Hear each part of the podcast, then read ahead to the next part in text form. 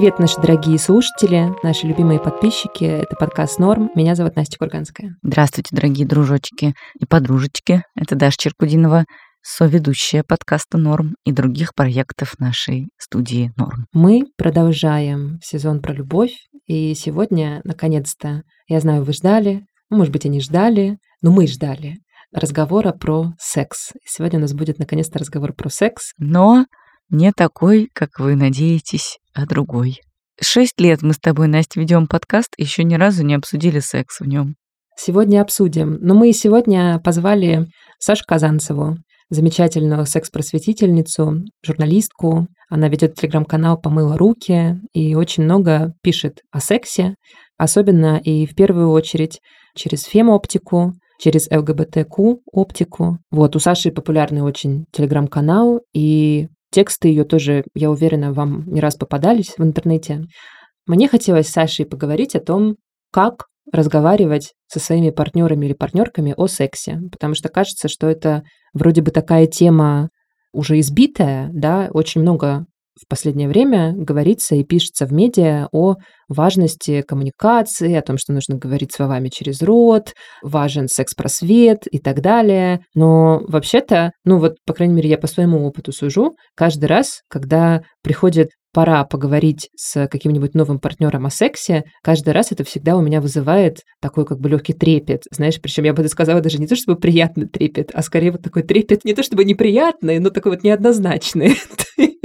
это всегда такая скользкая дорожка, да, по которой ты аккуратненько начинаешь ступать. Вот мы поговорим сегодня с Сашей, как сделать эту дорожку менее скользкой. А вот видишь, вот все равно вот я заговорила про секс, и я вот не смогла обойтись без этих каких-то метафор странных, скользкая дорожка. Как без эфемизмов говорить о сексе? Вот мы сегодня попробуем как-то разобраться. Мною вообще все еще владеет такая мысль, что все должно быть идеально и без всяких разговоров. Интересно. И сразу. Тебе так часто было в жизни?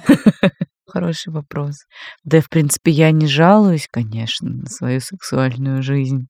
Но, знаешь, в период ее расцвета меня обычно все устраивает сложности начинаются в «Зените». А вот видишь, у меня тоже пошли эфемизмы. А что после «Зенита» наступает? Ну, в смысле, я имею в виду, что когда только-только залетаешь в какие-то отношения, и все великолепно еще, то да, как будто и не надо особо ни о чем разговаривать. А когда уже вот вы провели вместе какое-то время, несколько месяцев или годик уже даже, может быть, то тут уже как будто бы надо уже и поговорить, угу. например, о том, какой темперамент у нас на самом деле, у каждого из нас. Да, и уже слова нужны.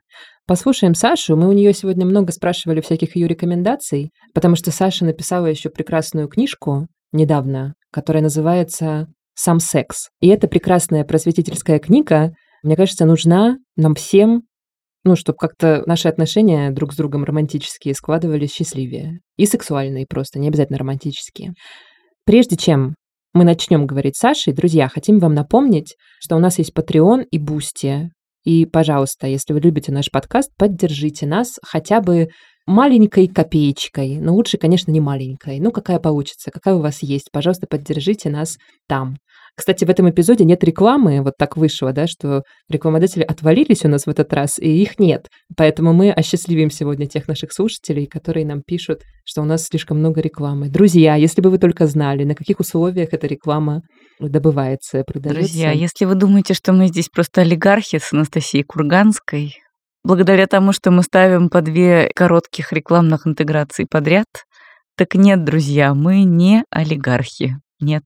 Но можем ими стать благодаря вашим да. донатам на Патреоне и на Бусите. Пожалуйста, подписывайтесь. Ну, вообще не можем и даже благодаря им. Благодаря вам можем хлебушку купить, вот. Да. Как бы я это сформулировала. Да. Еще у нас есть соцсети, Инстаграм, Телеграм. Тоже подписывайтесь на них, они всегда есть в описании эпизодиков. Слушаем разговорчик про секс.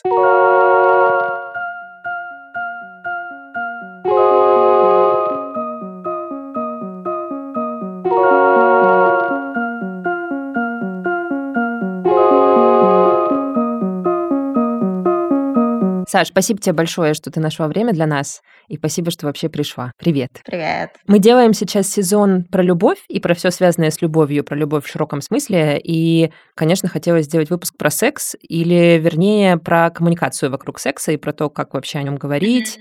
И хотелось поговорить об этом с тобой, И хотелось поговорить еще о твоей работе вокруг и вот всей твоей деятельности и каких-то ее новостях. Но вначале мне, наверное, хотелось бы у тебя спросить прежде всего про твой телеграм-канал. Он такой очень популярный, и тебе очень часто люди туда пишут всякие разные вопросы про свой секс. Расскажи, пожалуйста, о чем чаще всего спрашивают тебя люди, что у них чаще всего болит и чего им чаще всего хочется узнать? Поскольку у меня у канала такая специализация, что, в общем, я разбираю всякие сексуальные особенности, во-первых, связанных с квир-опытом, во-вторых, связанных вообще с малопрезентованным опытом, то чаще всего вопросы идут в этой сфере, и я перед нашим разговором посмотрела, какие именно вопросы были последними, чтобы привести примеры. Потому что если я просто скажу, люди интересуются вопросами идентичности, коммуникации в отношениях, репрезентации малопрезентованного опыта, то это будет не так бодро, как если я вот почитаю с примерчиками. Например, вот вопрос. Я цисгетера девушка, и мне приятно представить представлять, что у меня есть пенис. Представляю это во время секса, во время мастурбации, как это называется, где об этом подробнее узнать. И мы разбираем, как мы можем фантазировать, представлять себе другую внешность во время секса, представлять другую внешность партнера во время секса, что иногда какие-то элементы внешности, которые мы представляем, могут быть гендерированы, и это вообще окей фантазия, достаточно часто Бывает, конечно, по-разному, но вот есть какие-то стандартные пути, по которым с такой фантазией можно работать, исследовать себя и обсуждать ее с партнером или с партнеркой, в зависимости от того, с кем мы имеем дело. Вопрос. Как корректно сказать партнерке в самый разгар секса, что до оргазма меня в этот раз довести не получится?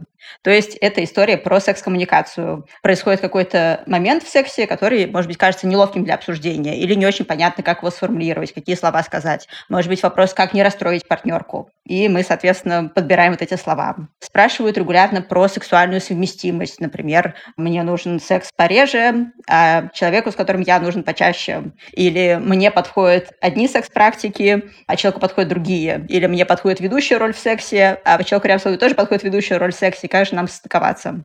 Мне очень понравился вопрос недавно был про то, что мы с девушкой очень склонны к пост-иронии и любим кекать. И вот во время секса мы тоже все время начинаем кекать и не можем остановиться. И в результате кажется, что секс вот наш не очень похож на секс. И как же нам быть в этой ситуации?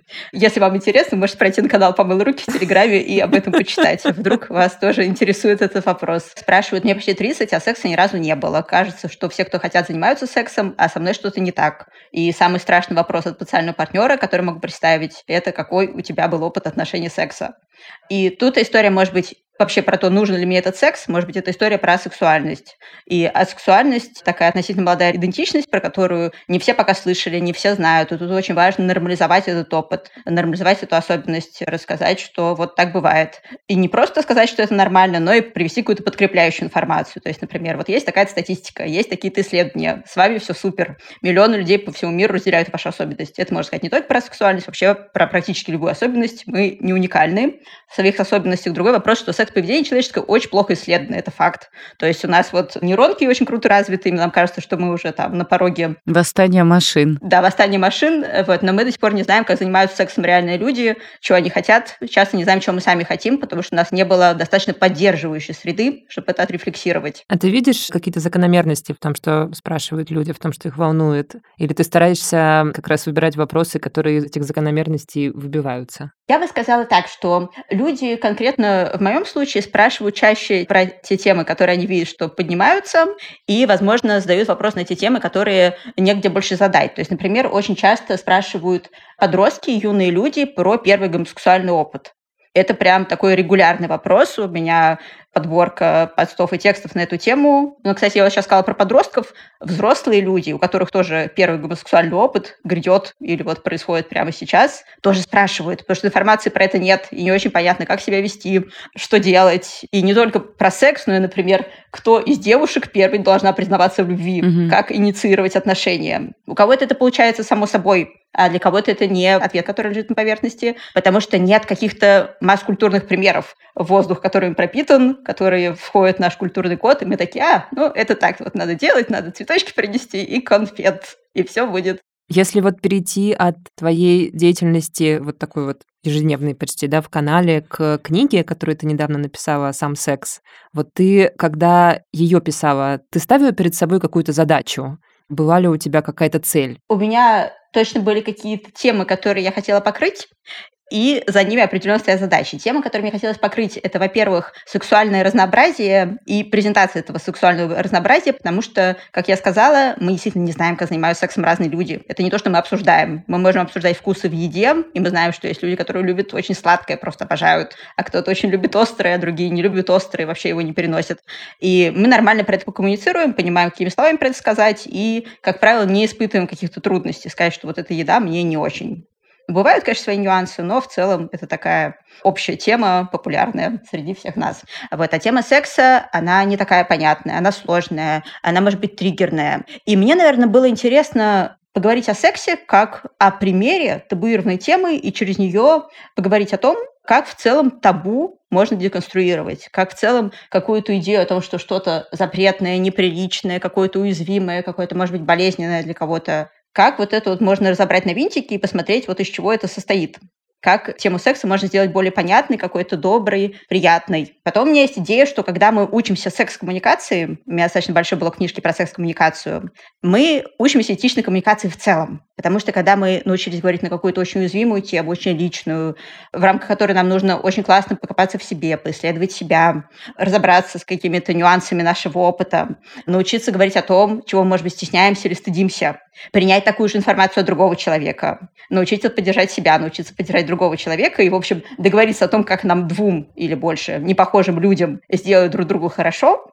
мы решаем очень много коммуникативных задач. И если мы вот это научились в одной сфере жизни делать, то, скорее всего, в других сферах жизни мы тоже это делать научимся. Потому что вот мозг у нас один, и все наши знания мы их можем нести в рабочие проекты, в какие-то отношения, не знаю, с людьми на улице, в транспорте, с родственниками и так далее. Еще моя большая задача была это рассказать про разнообразие, про то, что все люди бывают разные, как устроен процесс рефлексии сексуальной идентичности, гендерной идентичности, как это сказывается конкретно на теме секса, телесных разных особенностей интересного опыта. И последняя глава, которая там есть, это про секс и общество, где я уже резюмирую, как вот эти навыки, которые мы приобретаем, исследуя тему секса, как просто тему секса, вдруг могут неожиданно проявляться в наших каких-то социальных взаимодействиях, влиять на социальные процессы, влиять на то, как общество живет. Мне это тоже очень интересно. То есть получается, что ты могла бы еще и для каких-нибудь корпораций вести курс прикольных коммуникаций на примере секс-коммуникаций. Для корпораций я читала в свое время лекции по diversity. Mm. По инклюзии. Это, конечно, не совсем то, но для меня это связанные темы, поскольку с темой ЛГБТ я тоже достаточно много работаю. А скажи, пожалуйста, Саш, а как вообще изменилось то, как мы разговариваем про секс за последние годы? Ты видишь какие-то подвижки в лучшую сторону? Или пока что это все не очень прощупывается. У меня нет каких-то исследований. Более того, я боюсь, что вот, например, по русскоязычному пространству и в целом на каких-то достойных выборках не существует.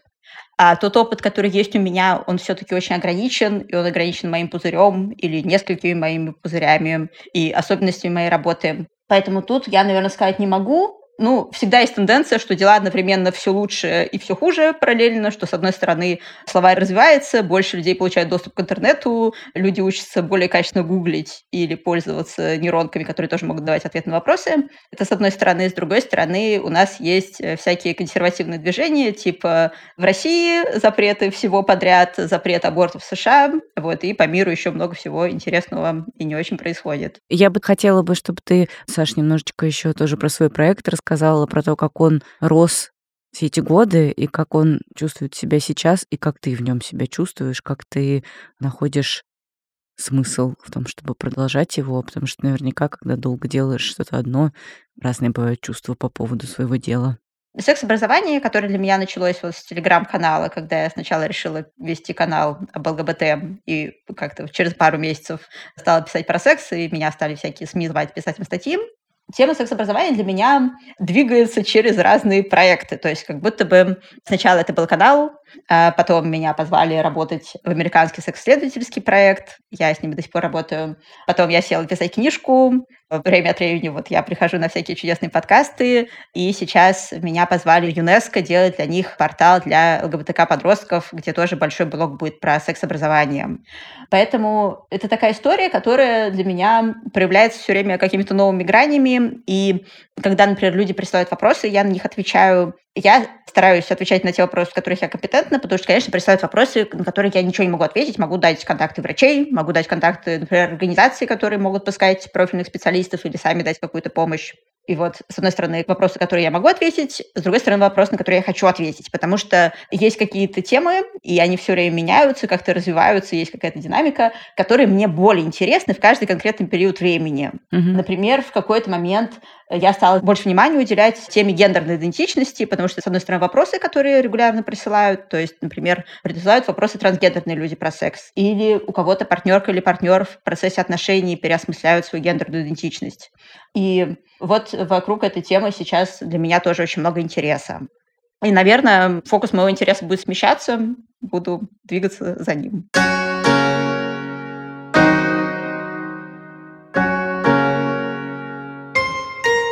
Есть такое расхожее мнение, что на русском языке секс обсуждать как-то очень сложно, потому что слова смешные, потому что слов нет, что вот английский язык гораздо более понятный, удобный, и в него удобно упаковывать эту коммуникацию, нейтральный, да. И я до сих пор часто сталкиваюсь, в общем-то, в общении с даже, ну, с достаточно прогрессивными людьми, с таким мнением, что, мол, боже, как на русском тяжело, неприятно, сложно обсуждать секс, просто невозможно. Такое мнение, что ты можешь на него ответить. Я думаю, что про секс базово мешают говорить три вещи три кита. Первое – это стыд и стеснение. Второе – это отсутствие словаря, что мы иногда просто не знаем, какими словами вот описать свой опыт, то, что с нами происходит, то, чего мы хотим. И отсутствие наслышанности, потому что можно выучить, например, словам, можно выучить названия разных секс-практик, и дальше сесть и думать, господи, а что же с этим совсем делать? Вот я сейчас произношу, давай займемся раппингом.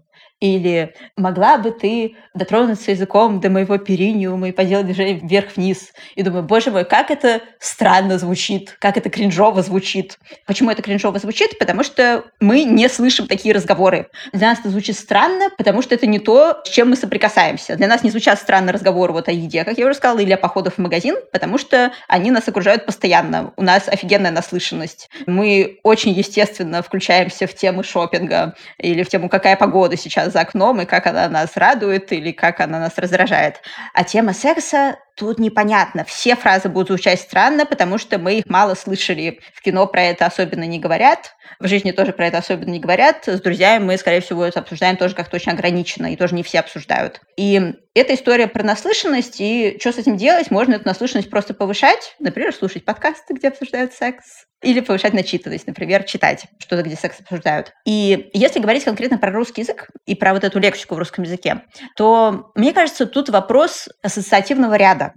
Потому что, вероятно, если вот я родилась, социализировалась в русскоязычном пространстве, то какие-то английские слова из английского языка, которые описывают секс, Возможно, я читала какую-то сексопредательную литературу, или я слышала просто что-то, но у меня не было таких сильных культурных ассоциаций, которые, как правило, есть у человека, который вот понахватался русскоязычных секс-слов в русскоязычной среде. Например, услышал первый раз что-то в детстве за гаражами. Да. И вот этот вайб гаражей у каких-то слов, относящихся к сексу, он может присутствовать. Или, например, нас в детстве мама застукала за мастурбацией. Может быть, лучше к этому отнеслась, может быть, хуже, но, возможно, этот опыт как-то для нас был сложен. Возможно, нас ругали какими-то плохими словами. Возможно, мы застали газету «Спид-инфо». В общем, вот этот вот какой-то гаражовый вайп, он может присутствовать, даже если мы уже выросли, читаем секс-блоги, думаем, вот зрелые люди говорят о сексе, это нормально. Все равно вот какие-то такие ассоциации с детства тянутся. Более позитивные ассоциации, они появляются медленно. Нужно время, чтобы они появились, нужен разговор, достаточно поддерживающий о сексе с разными людьми, в разных э, пространствах публичных, подкасты вот всякие хорошие, чтобы новый ассоциативный ряд, он сформировался, закрепился, и, возможно, вот этот гаражный вайп пересилил. Такие у меня мысли. А у вас какие мысли? У меня есть подозрение, что здесь немножко как с феминитивами. Когда люди непривычные, к этим словам, они их раздражают. Когда они начинают их говорить, постепенно внедрять свою речь, уже они их начинают меньше раздражать. То есть как будто это видимость слов такая, видимость и невидимость. Да, я согласна, конечно. Чем больше употребляешь какие-то слова, и чем более привычным для себя это делаешь для других. Проблема просто в том, чтобы начать, особенно с каким-нибудь новым партнером, особенно если какой-то консервативный человек. Наслышанность, наговоренность и языковой барьер. Я подумала, что это похоже на изучение нового языка в целом. Угу. Когда мы учим сексовый язык, так же, как мы, когда учим какой-то новый иностранный язык, у нас есть языковой барьер. Или нам кажется, что мы не очень естественно звучим. Мы сравниваем, может быть, себя с носителями и думаем, а, слышно, что у нас акцент. посмотрят на нас и подумают, а, не так ты хорошо говоришь. А как правильно говорить о своих желаниях и своих фантазиях и вообще о чем-то, что ты хочешь попробовать, чтобы протранслировать, с одной стороны, то, что ты хочешь, и при этом не обидеть партнера, как это правильно сделать? Но тут у меня два вопроса. Один этот, а второй вопрос это как наоборот сказать партнеру, что его желания тебе не очень подходят и какие-то его практики тебе не очень нравятся. Если про не обидеть, то я бы задалась вопросом, какое именно желание, мне кажется, может звучать для партнера обидно. Потому что, например, если я говорю, давай займемся сексом в какой-нибудь романтичной обстановке с диффузором роз и с включенной нежной музыкой и при свете свечей, то, скорее всего, я могу предположить, что такая фантазия мало кого обидит. Мало кто выйдет, хлопнув дверью и скажет, не предлагай мне больше такого никогда, извращенка. Потому что это укладывается в маскультурное представление о том, как люди могут делать секс. Потому что в кино такое показывают когда у меня возникает какое-то желание или какая-то фантазия, которая мне кажется, что может кого-то обидеть, или, может быть, я ее предложу, и это будет очень сильно отличаться от того, как мы раньше занимались сексом, и, может быть, обиден будет сам факт, что вот я это раньше не говорила, что мне хочется на самом деле сексом заниматься не вагинальным, а оральным, не проникающим, а не проникающим, не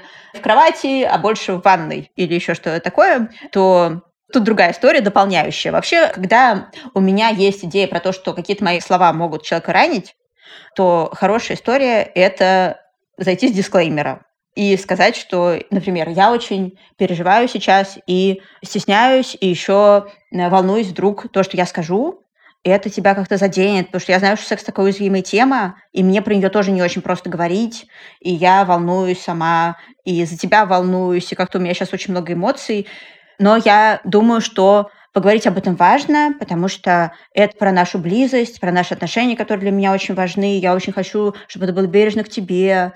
И попрошу тебя тоже поддержать меня, потому что мне вот как-то очень тревожно.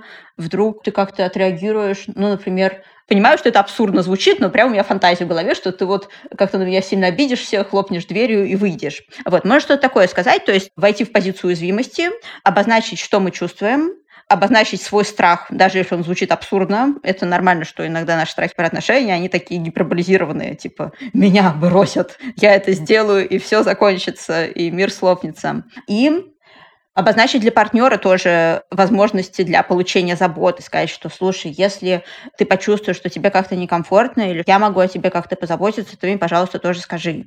И после такой мягкой подушечки, которую мы подстелили, заходить в уязвимую тему может быть попроще. Мы все равно будем испытывать языковой барьер. Скорее всего, если это наши какие-то первые опыты говорения о сексе или первые опыты говорения о какой-то очень уязвимой зоне секса, например, мы какие-то секс-практики очень спокойно обсуждаем, вообще это у нас проблем не вызывает, а какие-то вот прям тяжело даются. Может быть, вообще мы никогда это не обсуждали. И вот тогда, конечно, какой-то порог придется внутри себя преодолеть, немножко, может быть, себя пропушить, но по такой мягкой постилочке все может пойти более нежно к себе и к другому человеку. Да, ну тут как будто еще нужно сделать первый шаг и понять, что тебе вообще нравится или не нравится. Потому что мне кажется, что я довольно часто вообще в жизни молча соглашалась на какие-то практики, не пребывая в точной уверенности, нравятся они мне или нет. И вообще тут как будто ты должен сделать еще вот этот вот шаг, то есть сказать себе, так, мне это не нравится, а потом сказать другому человеку, что мне это не нравится. Да, разговоры про секс, они очень часто начинаются с разговора с собой про секс подходит ли мне что-то. Еще хорошая штука – это обсуждать секс вне секса. Например, вот мы позанимались сексом, и через какое-то время мы можем поговорить, что, слушай, вот у нас бывает вот так, что мы с тобой занимаемся оральным сексом, и ты вот делаешь какие-то такие движения языком, это очень прикольно, но еще у меня есть идея в голове, что, может быть, мне пошло по-другому. Или, может быть, мне вообще вместо орального секса подошло бы что-то опять иное. И тут могут возникать две сложности. Первое – это когда я сама не знаю, что мне нужно. Потому что вот эти идеи про то, что про секс надо говорить, они часто несут в себе такую мысль, что каждый человек знает, что нужно в сексе вот именно мне. Осталось просто сказать об этом партнеру. И как же об этом сказать? Но на самом деле очень многие люди не знают, чего они хотят в сексе, и это нормально, потому что, во-первых, у нас мало пространства и мало инструментов, мало возможности это рефлексировать, не так много, как хотелось бы. А с другой стороны, наши потребности тоже все время меняются. Может быть, с предыдущим партнером или партнеркой нам хотелось одного, теперь нам хочется другого. Или, например, у нас произошли какие-то перемены в жизни или просто погода за окном поменялась и настроение иное. Вот. И тогда можно заходить с чистого листа и говорить, что, слушай, я сейчас в процессе вообще пересмотра или попыток разобраться, что мне вообще в сексе нравится. Поэтому я, наверное, вот просто сразу тебя предупрежу, я, может быть, могу про какие-то практики потом предлагать тебе их обсудить, говорить, как мне было, предлагать вернуться к ним или предлагать сделать паузу. И вот если ты мне поможешь в этом исследовании, потому что я бы очень хотела разобраться, что мне вообще в сексе подходит, я тебе буду очень благодарна. И если тебе тоже надо поисследовать себя, ты, пожалуйста, говори, потому что я понимаю, что мне вот, возможно, в жизни не хватало возможности себя поисследовать, а с тобой мне очень хорошо, я тебе доверяю, хочу с тобой вместе поразбираться.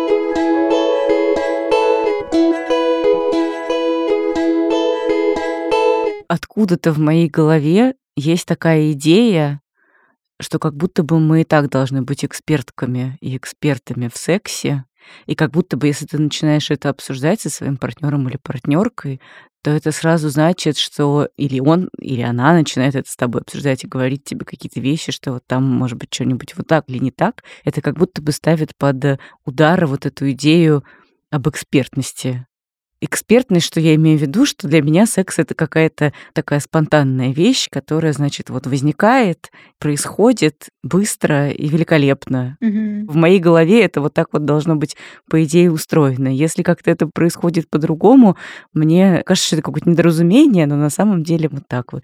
И поэтому мне почему-то стало казаться, что с этим связано много нежелание разговаривать о сексе, потому что сразу кажется, что ты какая-то ну, не очень хорошая партнерка, если вдруг тебе партнер или партнерка говорят, ну что-то как-то вот хочется поисследовать.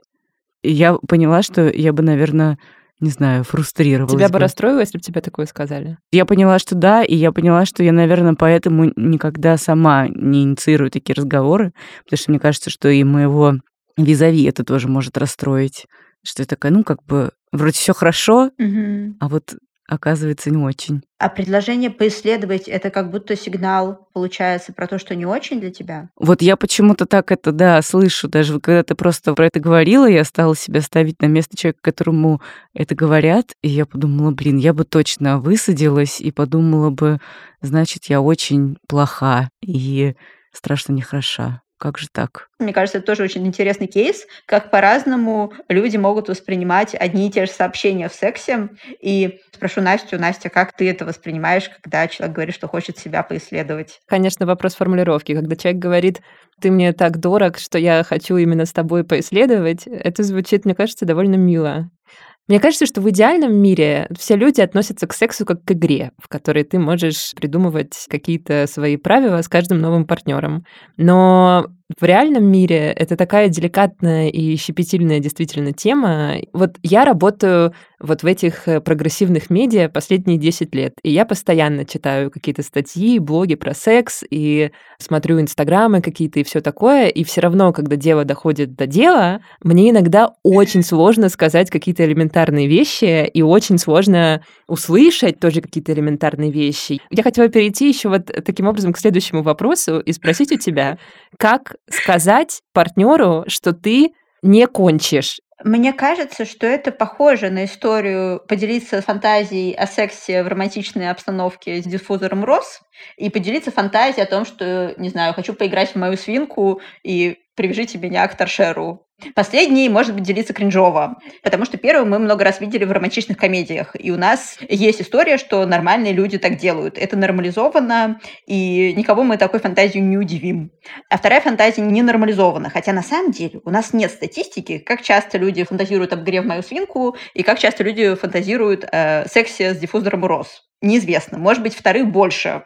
И вообще-то нормализовывать надо вторых, а первым надо удивляться и говорить, о боже, ты из этой маленькой группы, ничего себе, я про такое только слышала. Но вот статистики у нас нет, и секс-образования-то у нас тоже нет, и поэтому мы не знаем, какое количество людей вообще желает кончать Какое-то количество определенно да, то есть это популярная история, но также какое-то количество и нет, и они есть. И идея про то, что все люди хотят скончать в сексе, это такой же стереотип, как, в общем, что люди все хотят заниматься сексом в определенной позе или в определенной роли и так далее, и так далее. Мне тут, конечно, хочется очень горько вздохнуть про секс-образование, как я уже сказала, потому что хочется, чтобы все это, конечно, знали. И спрашивали не «А ты кончила по факту?» или «От чего ты кончаешь?» Перед сексом. Вопросы, за которые у человека, который не кончает, а многие, например, цис-женщины в начале сексуальной жизни партнерской, они сначала не кончают. Это распространенная история, что нужно время, чтобы разобраться, как кончить не только при мастурбации, но и с партнером, с партнеркой.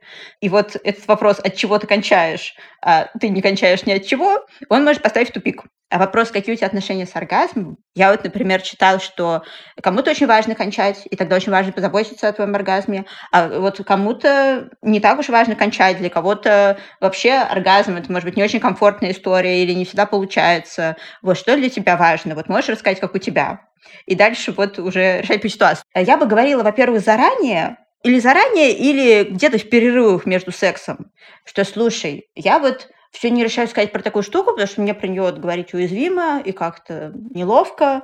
Но я очень прошу твоей поддержки, можешь отпустить со мной, подержать меня за ручку, потому что вот это такая моя очень личная тема, это про секс, хочу с тобой поговорить. Дальше там с нами сядут, подержат нас за ручку, ну, любой приличный человек так сделает, мне кажется, и захочет как-то проявить тепло в ответ. Мы скажем, слушай, вот я знаю, что есть такой стереотип, что все женщины в сексе хотят кончать. На самом деле это действительно очень важная история, многим действительно это комфортно, но на самом деле есть немало тех, у кого кончать в сексе не получается каждый раз, кому это не всегда нужно. И иногда, вот, например, я сама чувствую, что мне сейчас сложно кончить, и в то же время я чувствую давление, что как будто бы правильная женщина должна кончить. И это так глупо, потому что, с одной стороны, я понимаю, что это стереотип, а с другой стороны, он на меня давит. И мне так хочется сейчас поддержки какой-то в этом. Я очень стесняюсь тебе об этом говорить, но как бы вот мы могли поступать, как бы я тебе могла сигнализировать, когда вот в этом конкретном сексе у меня кончить, я чувствую, что не получается, нравится, что я могу тебе, ну, не знаю, договориться о каком-то условном знаке или слове, или, может быть, ты меня будешь как-то спрашивать, и дальше мы там можем как-то совместно подобрать. У меня было дополнение еще к предыдущему вопросу, на вот наше обсуждение про то, когда люди говорят, я хочу себя поисследовать, я не очень понимаю, что мне подходит в сексе. Мне вообще очень понравилось говорить на эту тему, и мне показалось такой интересный, потому что действительно, с одной стороны, нам запрещают говорить о сексе, то есть секс такая запретная тема, вот, и всем нам в детстве это рассказывают или транслируют скорее. А с другой стороны, как будто бы от нас требуют, чтобы мы все такие были подготовленные и знали, что нам в сексе подходит, что не подходит, и еще умели угадать, что подходит или не подходит другому человеку. Mm-hmm. И с одной стороны, и сами кайфанули в сексе с другим человеком, и чтобы человек кайфанул, и как каким-то волшебным образом наши вот эти пожелания совпали. Да, и при этом, чтобы это никак не обсуждать, да, как будто бы вот это и есть высшее высшая какая-то доблесть, чтобы ты с первого раза все на 6.0 от перформила, вот так вот. Но при этом даже если мы умели читать мысли других людей и могли э, читать, что другому человеку нравится, вдруг мы бы залезли вот потенциальному партнеру или партнеру, с которым намечается секс в голову, и такие, боже мой, а мне же так совсем не подходит, а мне же подходит по-другому, что же делать? И мне кажется, это такая нормальная, естественная штука, про которую важно тоже говорить, и идея, которую важно популяризировать и доносить всем через медиа, вышеупомянутые, про то, что состыкоз в сексе — это штука скорее редкая, чем частая. Состукоз в сексе – это то, что требует часто настройки, так же, как люди, например, начинают жить вместе, и они договариваются, кто в каком порядке моет посуду, или как они организовывают свой режим дня, если у них режим дня не совпадает. Угу. Или, например, какую еду они готовят, если один человек ест острое, а другой не ест, заказывают они доставку, или готовят две разные кастрюли, или там едят где-то отдельно друг от друга. Вот. И я вспомнила тему, которая кажется мне очень крутой, про нее не все знают, а я хочу, чтобы знало побольше людей. Это три языка секса. Это теория, которая была придумана ученым Мошером 40 лет назад.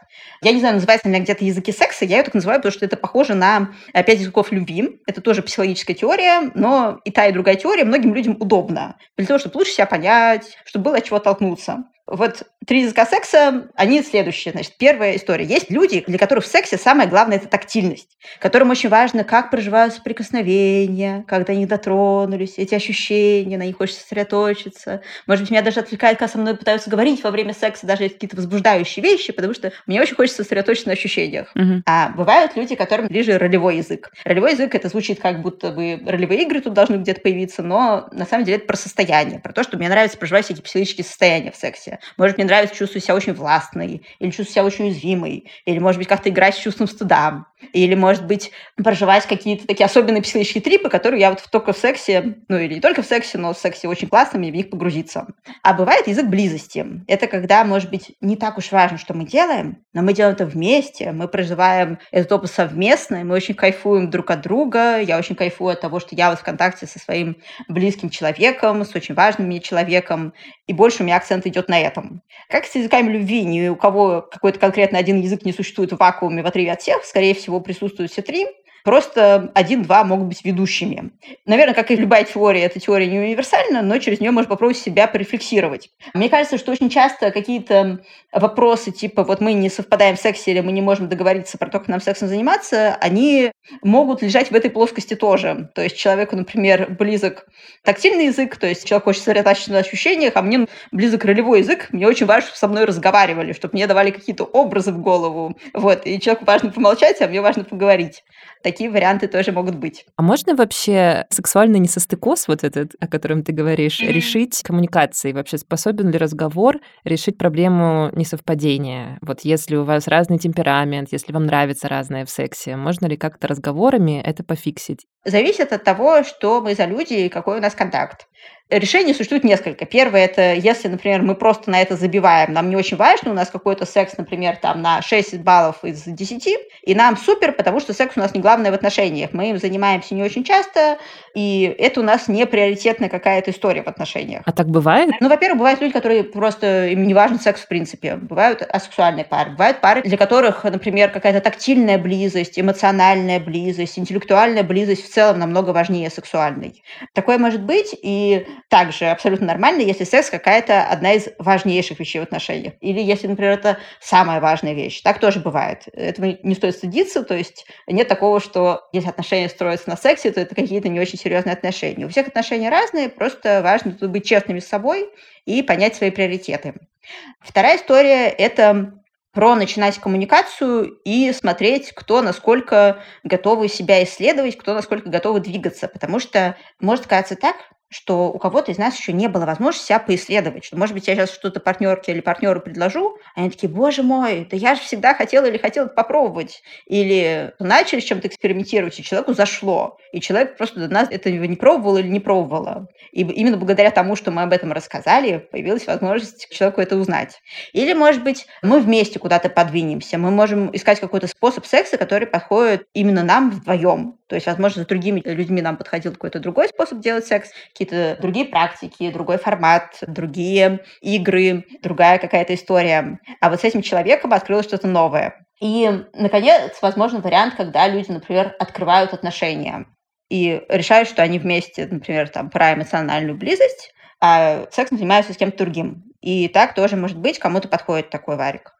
Бывает, что люди расстаются, например, потому что кому-то подходит очень жестко, очень узко один формат секса. Это окей. Никто из нас не обязан быть супер гибкими, чтобы подходили все секс-практики, все секс-форматы, все секс-роли. Кому-то подходит какой-то очень узкий набор, и вот с человеком, с которым мы совпали и в какой-то момент решили быть вместе, оказалось, что у нас состыковочка тут нет. И мы, например, можем прийти к тому, чтобы расстаться, остаться друзьями или еще как-то. Вот. Бывает так, что не находится какого-то способа, точки какой-то контакта, который была, достаточно бы удовлетворяла всех участников отношений в плане секса. Так тоже может происходить. Ну, то есть вариантов позитивного исхода их достаточно много. Но также нормально, если его и не будет. Это не значит, что с вами что-то не так. Это не значит, что с вашим способом делать секс что-то не так. Или со способом делать секс для кого-то из вас что-то не так. Просто вот так иногда происходит. Мне кажется, тут еще такая вещь, что в плане секса люди очень уязвимые. Люди часто переживают, достаточно ли я хорошая сексуальная партнерка, достаточно ли я хорош как сексуальный партнер. И когда мы расстаемся по причине, там, не сошлись характерами, или, например, там, ты с собой никогда носки не убираешь, и вообще интересы у нас в жизни разные. Это может ранить не так сильно, как мы разошлись, потому что вот мы каких-то путей в сексе друг другу не нашли. Тут может рождать это много переживаний. И тут, мне кажется, ответственность всех участников отношений в том, чтобы постараться друг для друга этот момент смягчить. То есть, что ты супер, ты очень классный, но действительно по-другому, по-разному занимаемся сексом. Валидировать тот способ, которым занимается сексом другой человек. Те практики или те секс-форматы, которые другому человеку подходят. С тобой все супер, со мной все супер, мы офигенные, просто конкретно в плане секса мы разные. Так же, как люди могут читать разные книжки или есть разную еду, или предпочитать по-разному проводить досуг. Кто-то любит сидеть дома, кто-то любит тусоваться с друзьями. Иногда люди могут из-за этого действительно расстаться. Вот просто это не такая болезненная тема, как секс.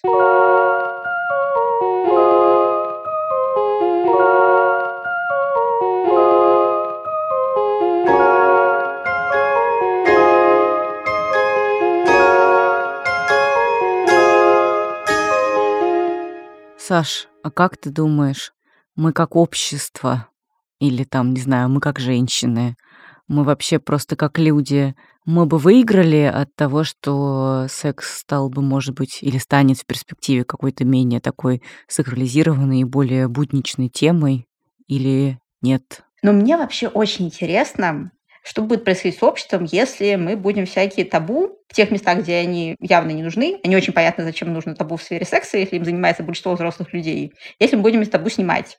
Лучше или хуже такие понятия, где, мне кажется, легко спекулировать, а вот то, что это будет что-то новенькое в истории человечества, это да. Мне было бы на это очень любопытно посмотреть. Я тут еще думаю всегда про такую штуку, что Многие знают вот такую психологическую шляпу, что у человека может быть какие-то подавленные эмоции в какой-то зоне или какой-то непроработанный опыт, и человек себе это давит, давит, скрывает от себя э, свои переживания. Потом идет к психологу, с психологом это проговаривает, прорабатывает, выносит для себя в зону проговоренного, и хоп, поясница перестала болеть, или какая-нибудь там психосоматика прошла еще. И если вот такой зажим такое табу убирается в масштабах общества. Как это может сказаться на обществе? У меня начинают вот такие какие-то фантазии рождаться.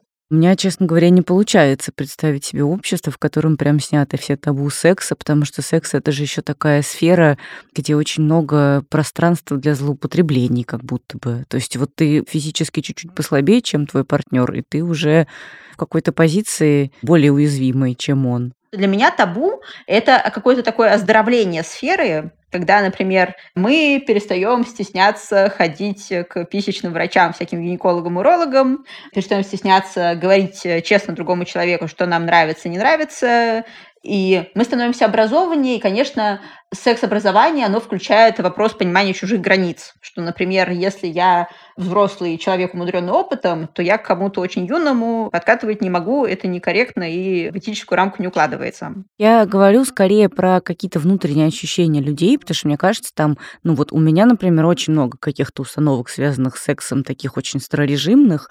Они, конечно, с возрастом из меня исходят, просто потому что это, ну, как бы невозможно их внутри себя держать с 20 до 40 лет и думать, что если у тебя там больше какого-то количества партнеров, то ты, может быть, какая-то не очень приличная женщина, но тем не менее у меня как бы они все были в голове, и нет-нет, да они и проскочат все равно. Там на первом свидании как-то вот лучше сексом не заниматься, что вот как стыдно, что что-то я себе позволила лишним. Вот такие какие-то вещи, ретроградные установки, которые нам достались от э, того времени, когда не было ни контрацепции, ни вообще антибиотиков. У меня появилась идея, что могло стать по-другому, но когда что-то меняется, например, там за 20 лет, я просто знаю, что, например, когда я вспоминаю какие-то свои отношения 20 лет назад, я вспоминаю не только эти отношения, я еще вспоминаю, как я себя чувствовала, угу. как я мир воспринимала. И я вспоминаю не просто вот изолированно, как я подходила к отношениям, но и в целом какой-то вайб того времени, он меня вызывает ностальгию. И я думаю, эх, хорошо было, конечно. И у меня еще мозг очень склонен всякий негативный опыт сложно для меня стирать и запоминать хороший. Вот, у этого есть плюсы, у этого есть минусы. И я подумала, ну, возможно ли изолировать вот эти вот воспоминания. Но это просто мысль в тему. А вообще вопрос про то, что утрачено, что мы утрачиваем когда мы приобретаем какие-то новые знания, новые возможности, новые инструменты. Приобретение это же всегда еще и утрата старого. И вот тут интересно, конечно, про что мы утрачиваем и ради чего мы это делаем, от чего мы отказываемся. Есть ли какие-то do's and don'ts в сексуальных практиках на расстоянии? Потому что я люблю такие штуки, но недавно мне пришло в голову, что, если честно, я никогда в своей жизни не спрашивала у партнера согласия на то, чтобы я отправила ему какую-то фотографию. Никогда в своей жизни. И мне стало как-то стыдно. Вот, пришло время как-то это переосмыслить. Есть ли какие-то здесь, в общем, правила коммуникации, ну или как рекомендации какие-то твои? Я сейчас отвечу и немножко залезу в предыдущий вопрос, потому что когда ты, Настя, задала этот вопрос, я подумала о том, что вот если уйдет табу со сферы секса, то нечем будет как бы человека шантажировать, например. Так же, как сейчас сложно кого-то шантажировать информацией о том, что ребенок был рожден вне брака. О боже, какой кошмар. А сто лет назад это могла бы быть трагедия в определенных обществах. И тут я снова вспомнила про вопрос Даши и про то, как новые знания и новые инструменты коммуникативные могут нас в то же время чего-то лишать, ну, как любые приобретения, в общем, это от чего-то и отказ. И я подумала о фемоптике, что очень прикольно. Многие знают, что мы приобрели фемоптику. С другой стороны, сколько всякой бяки мы начали видеть благодаря фемоптике, это очень грустно. Стали ли мы ментально здоровее? Ну, как бы такой controversial вопрос, есть о чем дискутировать. Э, вот. Но, например, у меня с собой такой контент, что у меня есть там этическая ценность, что я хочу идти в сторону равенства, исследовать, какие есть возможности для равенства, поэтому я погружаюсь в пучину знаний. Многие знания, многие горькие слезы, но вот так вот. То есть Тут вопрос в какой-то личной опоре, может быть, когда мы узнаем что-то новое. Но в то же время определенно мы не можем никого принудить к знаниям. И когда мы говорим про общество, мне кажется, это все-таки такая немножко фантазийная история, по крайней мере, на текущем этапе развития. Потому что когда, вот тоже даже ты сказала про, что сложно представить общество, в котором будет детабуирован секс, или что в обществе будет детабуирован секс, а я подумала о том, что мне сложно представить общество, потому что общества бывают такие разные, и в каждом обществе еще столько сообществ всяких и общества разных стран. Если мы представим вот разные-разные страны, про которые мы слышали, вообще читали, что вот они существуют на планете, в них общество функционирует очень по-разному. И разные вопросы там разрешаются по-разному. Да, благодаря глобализации появляется все больше каких-то расхожих паттернов, но все равно своих локальных приколов до сих пор много где остается. Поэтому это такой немножко фантазийный разговор, но говорить про это интересно. И возвращаясь к нюцам, да, конечно, есть общий консенсус про то, что перед тем, как послать нюц, круто спросить. Как сформулировать этот вопрос? Хочешь нюц? Я бы так спросила. Я бы так спросила. Тут еще есть такой оттеночек тоже интересный. Когда мы говорим про контент, важная история, что вообще тема контента к вопросу о фемоптике, она стала развиваться феминистками, потому что женские интересы в сексе не очень уделялось внимания. Вот это тоже возвращаемся к теме про женский оргазм, который сначала никому не был нужен, а сейчас очень стал уважаем, почетен. И вот некоторые за ним гоняются даже в ущерб чужому благополучию я подумала о том, что вот эта тема консента, она в целом гендерированная. То есть изначально это была история от женщин, обращенная к мужчинам, потому что границы в сексе у нас обычно нарушают мужчины. Поэтому отправка нюца от женщины к мужчине, она может быть менее болезненная, менее травматичная для мужчины, чем отправка нюц, там, дикпика от мужчины к женщине. Мы сейчас очень такими бинарными категориями оперируем, ну, потому что, как бы, эта идея, она фонит вот этим бинарным вайбом. Дальше, если мы начинаем углубляться, мы э, говорим о том, что существуют разные гендерные истории у людей, существуют трансгендеры, существуют цисгендеры, существует более уязвимый гендерный опыт, менее уязвимый, и дальше всякая теория привилегий у нас подгружается. Но в целом если ты отправляешь кому-то ньюс без спроса, цисгендерному мужчине, очень велика вероятность, что для него это будет не так жестко, как если он тебе пришлет вот восставший пенис я думаю, что можно не каяться. В то же время мы все, как движущиеся в сторону какого-то равного гендерного общества, можем начинать плавно, без пушинга, без самопушинга, но плавно рефлексировать. А вот что будет, если там все мы будем друга спрашивать? Что будет, если спросить? Можно обсудить кстати, с партнерами, как они к этому относятся, хотят ли они этот вопрос перед присланным нюцем. Кстати, вот про вопросы и про сексуальность вопросов, мне кажется, что вопрос через «хочешь», у него есть определенный сексуальный потенциал, потому что человек может сказать «хочу, очень хочу твой нюц». И как-то получше это звучит, чем «а можно я пришлю нюц?» Ну, можно. Запрещать не буду. Шуба с барского плеча.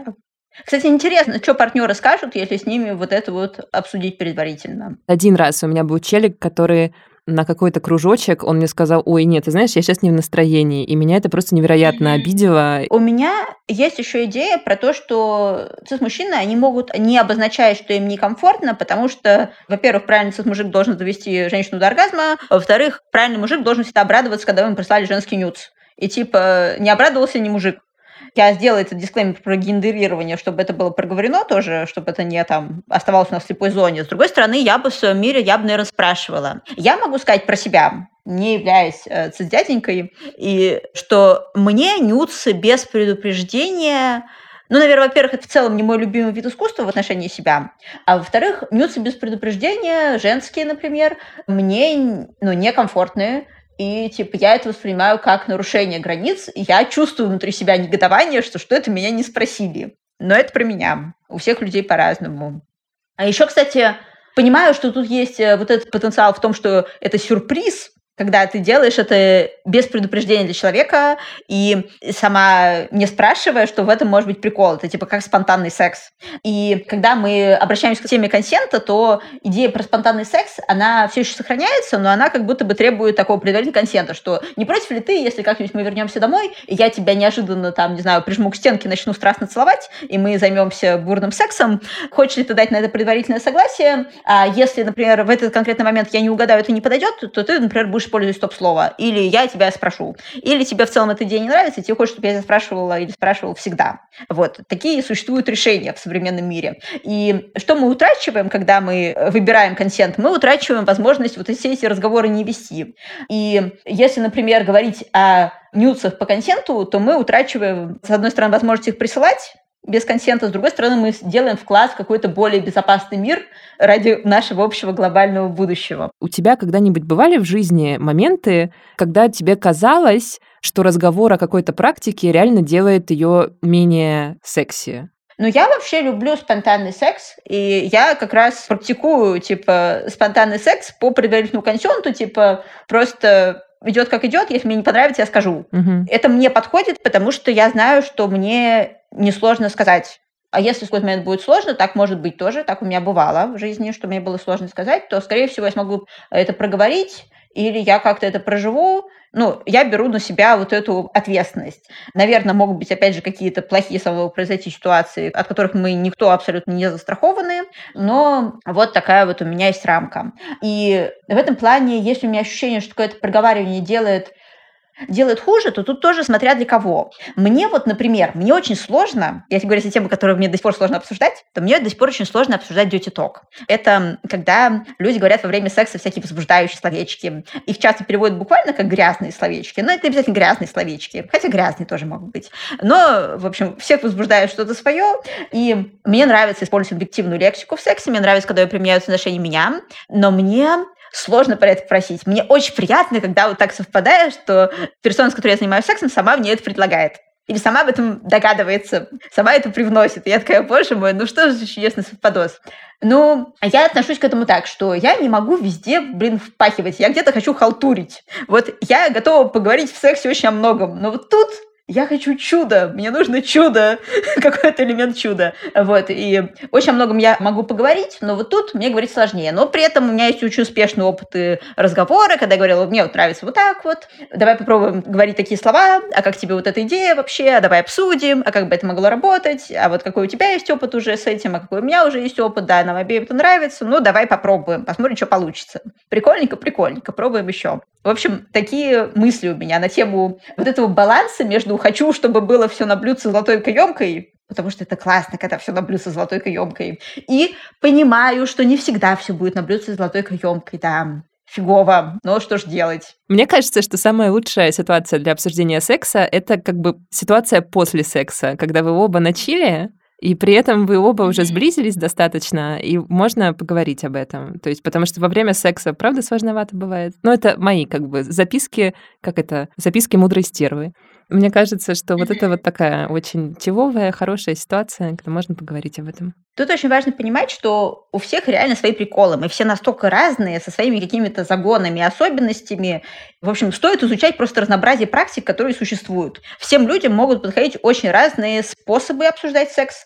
Может быть, вам комфортнее обсуждать секс войсами, потому что войсами вы находитесь наедине с телефоном, вас никто не отвлекает, э, вас не триггерит вот это эмоциональное влечение, которое, или сексуальное влечение, которое между вами существует, и можете просто записывать и наговаривать про себя вообще такую стадобу, которую лично глядя человеку в глаза никогда не скажете. У меня было такое один раз. Это круто, да. Угу. Текстами тоже можно писать. Так может работать. Может быть, вам подходит после секса обсуждать секс. Может быть, в перерыв между сексом, когда наоборот вы не чувствуете, что вы сейчас очень уязвимы, потому что вы раздеты перед человеком. Или, например, Кому-то подходит обсуждать секс в перерыв между сексом, потому что не отвлекает возбуждение, когда, например, я еще так полувозбуждена, и мне хочется человеку наговорить комплиментов и забить на то, что было не очень, потому что вот такие какие-то вайбы все романтические. То есть тут надо смотреть, надо пробовать, надо опять же, изучать практики, которые существуют, и что-то подбирать подходящее себе, и обращать внимание, когда наши предпочтения меняются, потому что могут они, конечно, меняться. Я, кстати, подумала, что я наоборот, мне кажется, если я обсуждаю секс, то перед ним. Мне кажется, что вот в этот момент, когда вы уже подходите к нему, но еще не начали его делать, это самый лучший момент, чтобы как бы вбросить что-нибудь такое, ну, типа,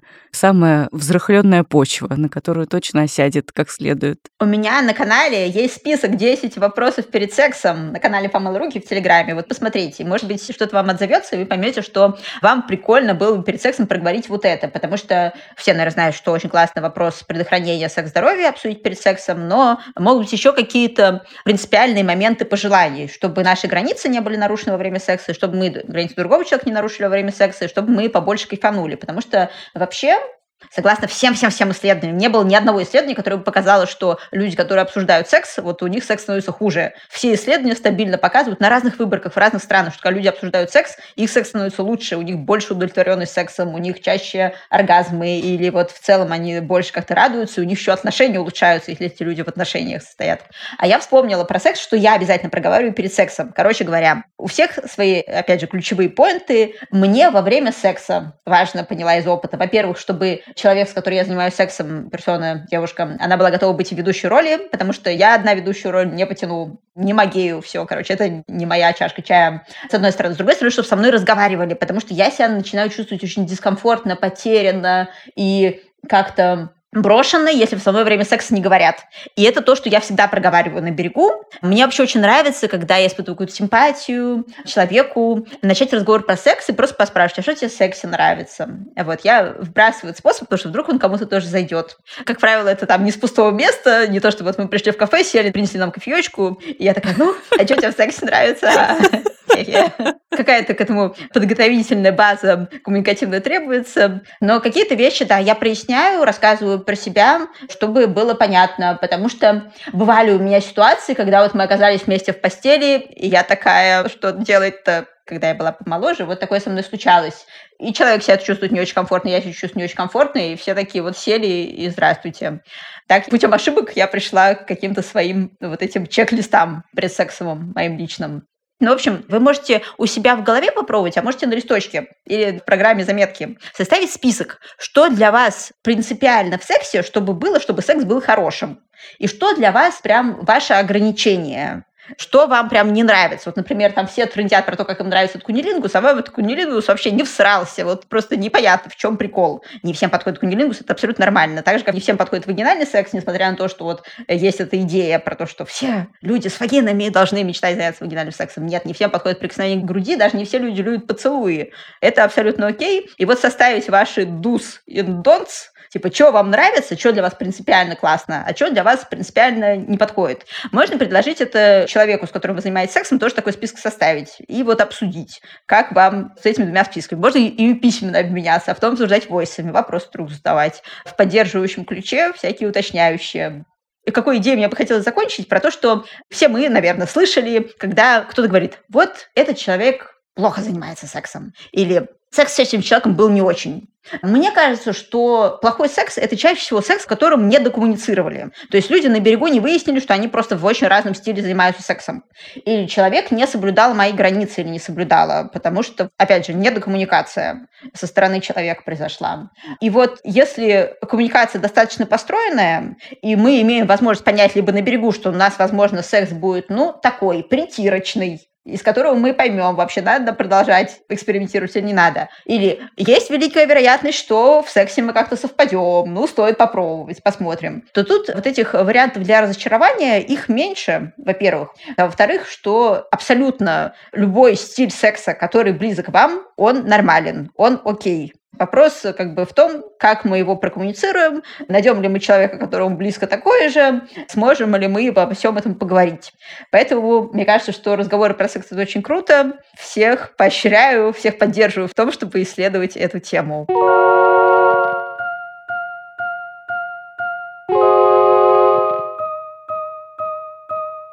Спасибо вам, друзья, что слушали нас.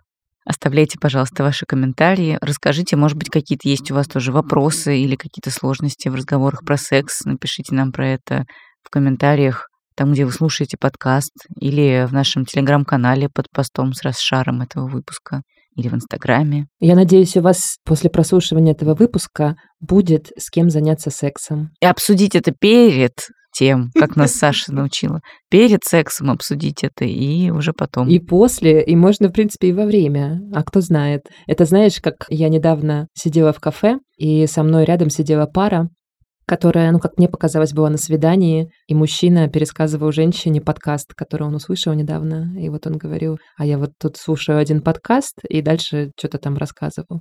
Вот вполне возможно, что вам захочется тоже во время вашего свидания, и уже такого, может быть, сексуального свидания, обсудить услышанное в подкасте «Норм», а мы будем только рады. Вы расскажите нам. Я немножко что-то зашеймила людей, которым не с кем будет сегодня заняться сексом, как вот, например, мне. Вот мне будет не с кем сегодня заняться сексом после записи этого подкаста. Поэтому я буду сегодня просто красиво жить, наслаждаться своей сингловой жизнью и думать о том, какой когда-нибудь будет моя идеальная романтическая жизнь. Потому что я в этом сезоне отвечаю за мечты, веру в любовь. Думаем об этом, да, настраиваемся, в общем. Мы с вами расстаемся на неделечку, через неделечку снова встретимся и опять обсудим любовь, будем верить в любовь и говорить о любви. Меня зовут Настя. Пока. Меня зовут Даша. Пока-пока.